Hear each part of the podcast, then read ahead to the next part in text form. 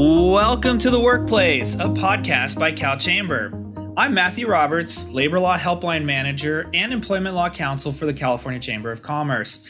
Hello, listeners. As we sit here today, we are nearly 30 months removed from the start of the COVID 19 pandemic. During this time, we have navigated an absolute whirlwind of workplace issues from safety measures to leaves of absences to managing employee retention and recruitment through what has really been the toughest job market for employers most of us have ever seen. I think, though, the most enduring change from the pandemic we'll see moving forward is where our employees are going to be performing their work. Remote or hybrid work arrangements are now the norm instead of the exception. And as we enter a relative period of stability with COVID 19, Employers are now at that stage of deciding whether to end remote hybrid arrangements and uh, what to do with their commercial real estate and, and their workspaces that they had pre pandemic. Sensing this shift, commercial real estate firm CBRE conducted a wide ranging survey on current employer attitudes towards in person work and returning those employees back to the office. To discuss the findings of this survey, we are privileged to welcome CBRE's Global Head of Occupier Thought Leadership, Julie Whelan. Julie, thank you so much for joining me on the show today. Thanks for having me, Matthew. So, I want to get into the survey and really, um, from a high level perspective, what did the survey that CBRE performed reveal overall about an employer's attitude towards returning employees to the workplace? Absolutely. So, interesting that we had been doing the survey since 2016. So, this we had quite a bit of longitudinal um, data to go off of. And when we started to see the results come in throughout the pandemic, it made it even more interesting for us because we had trend lines to really focus on. And I would say what the survey revealed in April of 2022, which is the last survey that we did, is it really confirmed what we were all feeling in the market at that point, which is that return to office was so slowly happening but employers were ramping up efforts to get people back in. Now, it was slow because what the survey results told us is that many employers were allowing people to come back at their own discretion. And that was causing somewhat of a traffic jam because people weren't really arriving at their own conclusions, yet organizations weren't really influencing that behavior of needing to come back. And it was also has been slow, obviously, because of summer now but it also revealed some similarities to past surveys, which was really interesting. Number one, it's that hybrid work or these employee work patterns that are changing that are allowing people to work in and out of the office are here to stay. Organizations are supporting that evolution. And most importantly, executive leadership is acknowledging that that evolution is happening and that they are supporting it. Now, it also continued to reveal that the office is not an afterthought. The office is still a very important piece of company culture for most companies. And what was interesting is that finally the survey revealed something different than past surveys had revealed during the pandemic. And that's that organizations are starting to make moves in their real estate strategies to satisfy these changes that they were seeing things like new space design, enhancing technology, tracking utilization, looking for different spaces, least catalyst activities come up. So lots of different things that the survey revealed, um, but all along the lines of what we had been expecting as we were surveying throughout the pandemic. Uh, so, Julie, something that I've heard from members a lot over the last couple of years is is this same kind of deal, just anecdotally, right? Employers are looking to slowly bring people back, um, and they get some pushback from employees saying, you know, well, I can do my job from home now. There's not this real reason for me to come back into the office. So, what are some of the stated reasons that that you saw that employers are using to justify their return coming back into the office? Yeah, so great question. And it's interesting because in the last survey that we did, we didn't even take up any survey real estate to ask this question because we knew that based on past survey results, the reasons that employers wanted people back in the office were so consistent, right? It is to build culture. It's to promote collaboration. It's to allow for knowledge sharing and innovation. And all of that stuff is believed to best happen in the office. But these are super generic statements at this point in the journey. And what's really interesting is what those buzzwords mean for every company. And what they need for every company is so different that it's really hard to get to an objective multiple choice question that's going to answer that. So, what we're finding right now is that most companies are really trying to take time to understand what those words mean to them and then spending time translating that to employees in a way that actually creates an appealing value proposition for employees to come back to the office. Excellent. So as they start to sell the messaging to their employees as to, you know, why we want to be in the office. I know you had said at the outset that a lot of employers were trying to allow this to happen organically, like you come to the office when you're ready to come to the office. But what are some of the other ways you've seen uh, companies facilitating a return to the office for their employees? Yeah. So in the beginning, it was very much event based, right? We're going to have everything from you know, welcome packages on your desk when you come back to major things like bands and, and concerts playing when you come in.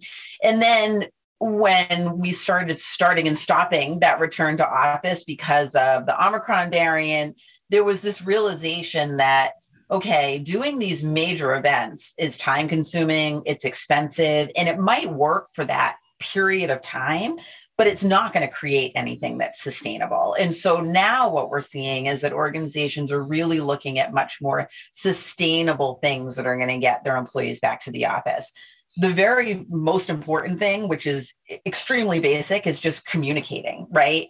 Either through memos or videos or any of the above to get people to really understand from the words of their organization why do we want you back? What is the value proposition of the office? Then that top down messaging is then leading in most cases to organizations allowing the the um, dictation of that to happen at the business unit level. So at a business unit level, how are we going to then work with our employees to come to an equation that actually works in keeping with the top level messaging? Many are also asking executive leadership and managers to lead by example. Because if we don't have the executives and the leaders and organizations coming in themselves, then certainly the lower ranks of the organization aren't going to feel compelled to do so.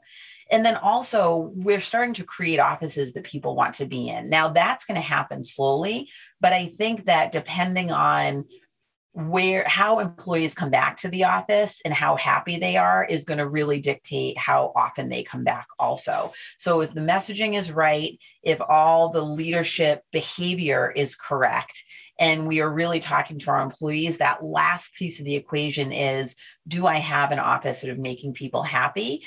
And that's going to really depend on what they left before the pandemic, those 30 plus months ago, right? To determine how much different you need to make that office. If it was a really bad office environment then, it's going to be an even worse office environment now. And so we really need to make changes to make sure that our employees are happy when they come in. Now, you said it seems based on the survey results, at least where we are today, that the hybrid arrangement where you spend some time in the office and some time away from the office is really here to stay. So, what are employers saying about that mix of office versus remote work? Is there a sweet spot that you're seeing in terms of how often they're in and out of the office? So it's all over the place, I would say. But generally, what we're finding is that employers do want their employees in the office at least half the time, if not more. So they're really erring on the side of we expect that people are going to be in the office more than they're not, is basically what that says. Now, you had asked me sort of what did the survey results reveal this time around? And what was interesting about this particular point is that that sort of focus on if not more, right? So maybe being in the office more than half the time has actually lost a little bit of steam. I think that a lot of organizations and employers are realizing that there is a gap between maybe what they desire as an organization and what their employers employees desire as people. And so in order to close that gap, I think that many organizations now are realizing that maybe it's going to be more of an equal mix, not necessarily that, if not more. Um, so that's really tricky right now, right? Because there's a lot of guidance that I think organizations want to provide. I personally think they need to provide it because we need to jumpstart getting people to come in on a more regular basis than they are today. However, providing that guidance while still allowing employees to have a sense of autonomy, which is something that they really value and that we don't want to take away from them, is frankly a piece of the the equation that organizations are really still struggling right now with and still trying to figure out. So, if we sit in this hybrid environment, it, it seems to me that the employers are committing to this commercial real estate space. They've decided, you know, we're not getting rid of it. We heard a lot of that early on in the pandemic, but I think we've gotten away from that and people want to keep their space but the employees aren't in all the time. So, are we seeing creative ways that the employers are allocating the space, whether it's the creation of something called hot desks? Um, I believe I had heard where people just kind of share desks whenever they happen to come in, or uh, making the space available to other people outside the organization. Julie, what have you seen there um, across those issues? Mm.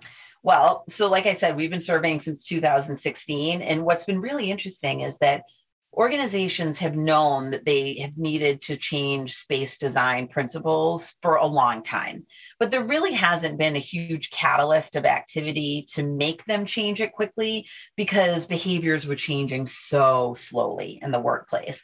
Well, now all of a sudden, behaviors have changed really fast because of the pandemic and they're not going back. And so, all of these things that they had been thinking about, they're now able to really implement because of necessity. They have to.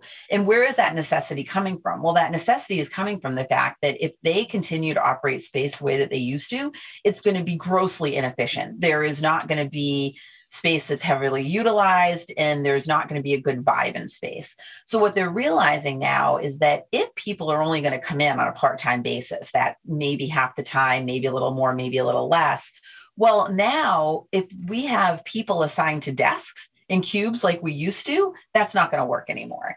And so, what we're seeing first and foremost is space sharing. Even within current footprint, current layout, current design, the way that it is today, we're going to have people share their space because it is just more efficient to do it that way, which leads to a whole lot of policies around clean desk policies and how do you know if they're in use or not and everything else that has to be, you know, attacked and dealt with.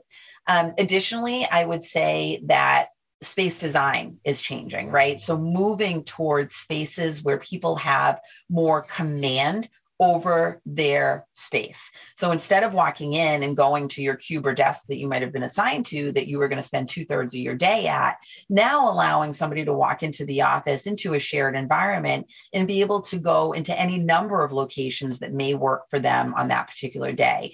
LinkedIn just had a, a, big video that came out that said that they have 75 different station types that people can work at throughout their day. And I know we have believed that in our own space design principles for a long time also, is that you need to give people optionality in how they work. Um, and in addition, I would say that just part of that is more collaboration space, right? So we know that people are going to be in the office to do less me work and they're going to be in the office to do more we work. So being able to create spaces that allow them to collaborate with people that are both in the office and out of the office are certainly really important. Um, so those are all the ways that we're seeing um, that employers are allocating space differently in this kind of environment.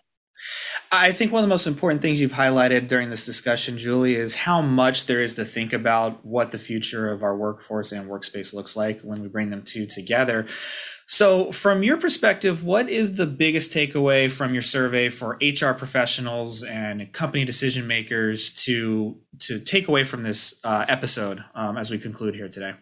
Yeah. So this is a really interesting angle for me to take because I actually started out as a human resources professional 20 years ago when I came into uh, my career. And at the time, the reason that I left human resources is because the particular function that I was in, I actually didn't think that I was helping people as much as I was helping the organization get what they needed. And so I also had a, a um, penchant towards real estate. And so I ended up going into real estate and could have never known at that time that real estate was actually going to become more people focused about what really made employee experience tick. Um, I could have never known that coming into this, but I think that that is the biggest takeaway from this survey and the dozen surveys that we did before this, even are that we are realizing and organizations are realizing that their business is run by people. And so they can't only focus on how those people are impacting their business, but also on how their business and their culture and their policies are impacting those people in turn. And I think that that has been a huge takeaway from this survey because if you look at the thread of every answer in this survey and every major response in the survey, it was always based on people and what they need to be happy in their space, to be productive in their work life, um, and to do ultimately the best for the organization that they work for. So it is always a two way street, and we realize that. But I think that most organizations can be very well suited right now to really realize that the people side of their equation and how their business impacts their people is really something that is, is um, can be looked at and learned from going forward. Julie, this was such an insightful conversation for me personally, and I think for um, everyone listening in today. So, Julie, thank you again very much for joining us. Thanks, Matthew, for having me. And thank you, listeners, for joining this discussion on the workplace. Please comment, share, and subscribe to CalChamber's podcast by visiting calchamber.com.